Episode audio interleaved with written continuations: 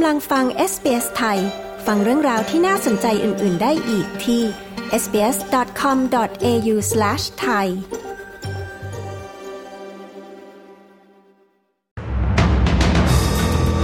นายกอัลบานิซีย้ำเดินหน้าลดภาษีเงินได้สำหรับช่วงรายได้ 40,000 ถึง 200,000 ดอลลาร์ เตือนพ่อแม่ผู้ปกครองระวังลูกหลานถูกคนบล็กเมลด้วยภาพโป๊เปลือย อัตราผู้ว่างงานในออสเตรเลียทรงตัว แม้ช่วงปลายปีจะมีลูกจ้างตกงานกว่าแสน ติดตามสรุปข่าวรอบวันจาก SBS ไทย ศุกร์ที่ 19 มกราคม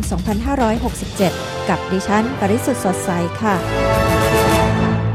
นายกรัฐมนตรีแอนโทนีอัลบานิซีกล่าวว่ารัฐบาลสัญญาว่า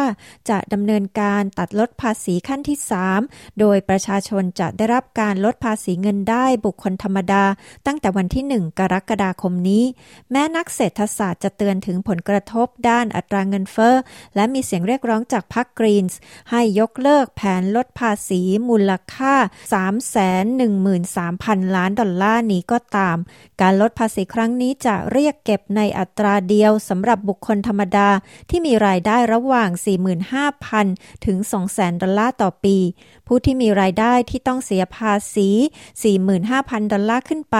จะได้รับประโยชน์จากการลดภาษี แต่ผู้ที่มีรายได้สูงจะได้รับประโยชน์มากที่สุดจากมาตรการนี้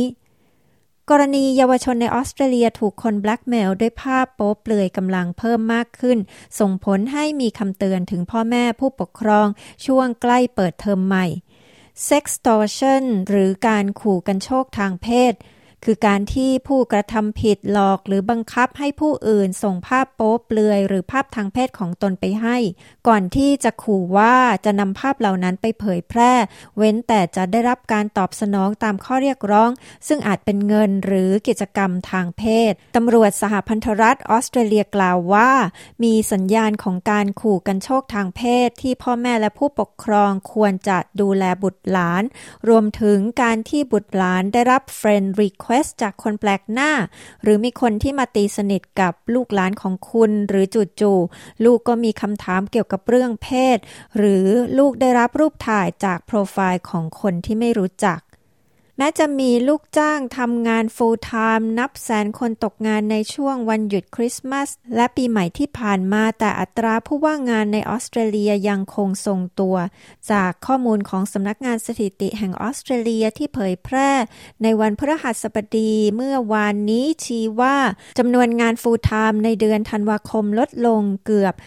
170,000ตำแหน่ง ถือเป็นการจ้างงานรายเดือนที่ลดลงมากที่สุด นับตั้งแต่ช่วงล็อกดาวจากสถานการณ์โควิด อย่างไรก็ตามอัตราการว่างงานยังคงทรงตัวที่ร้อยละ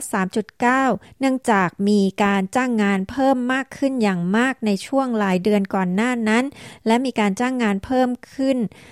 52,000 ตำแหน่งในเดือนธันวาคมเมื่อเปรียบเทียบกับเดือนกันยายน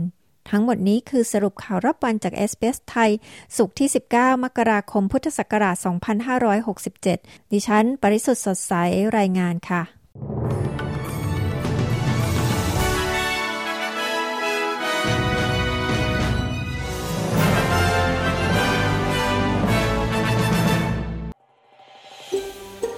การฟังเรื่องราวน่าสนใจแบบนี้อีกใช่ไหม ฟังได้ทาง Apple Podcast Google Podcast Spotify หรือที่อื่น ๆ ที่คุณฟัง podcast ของคุณ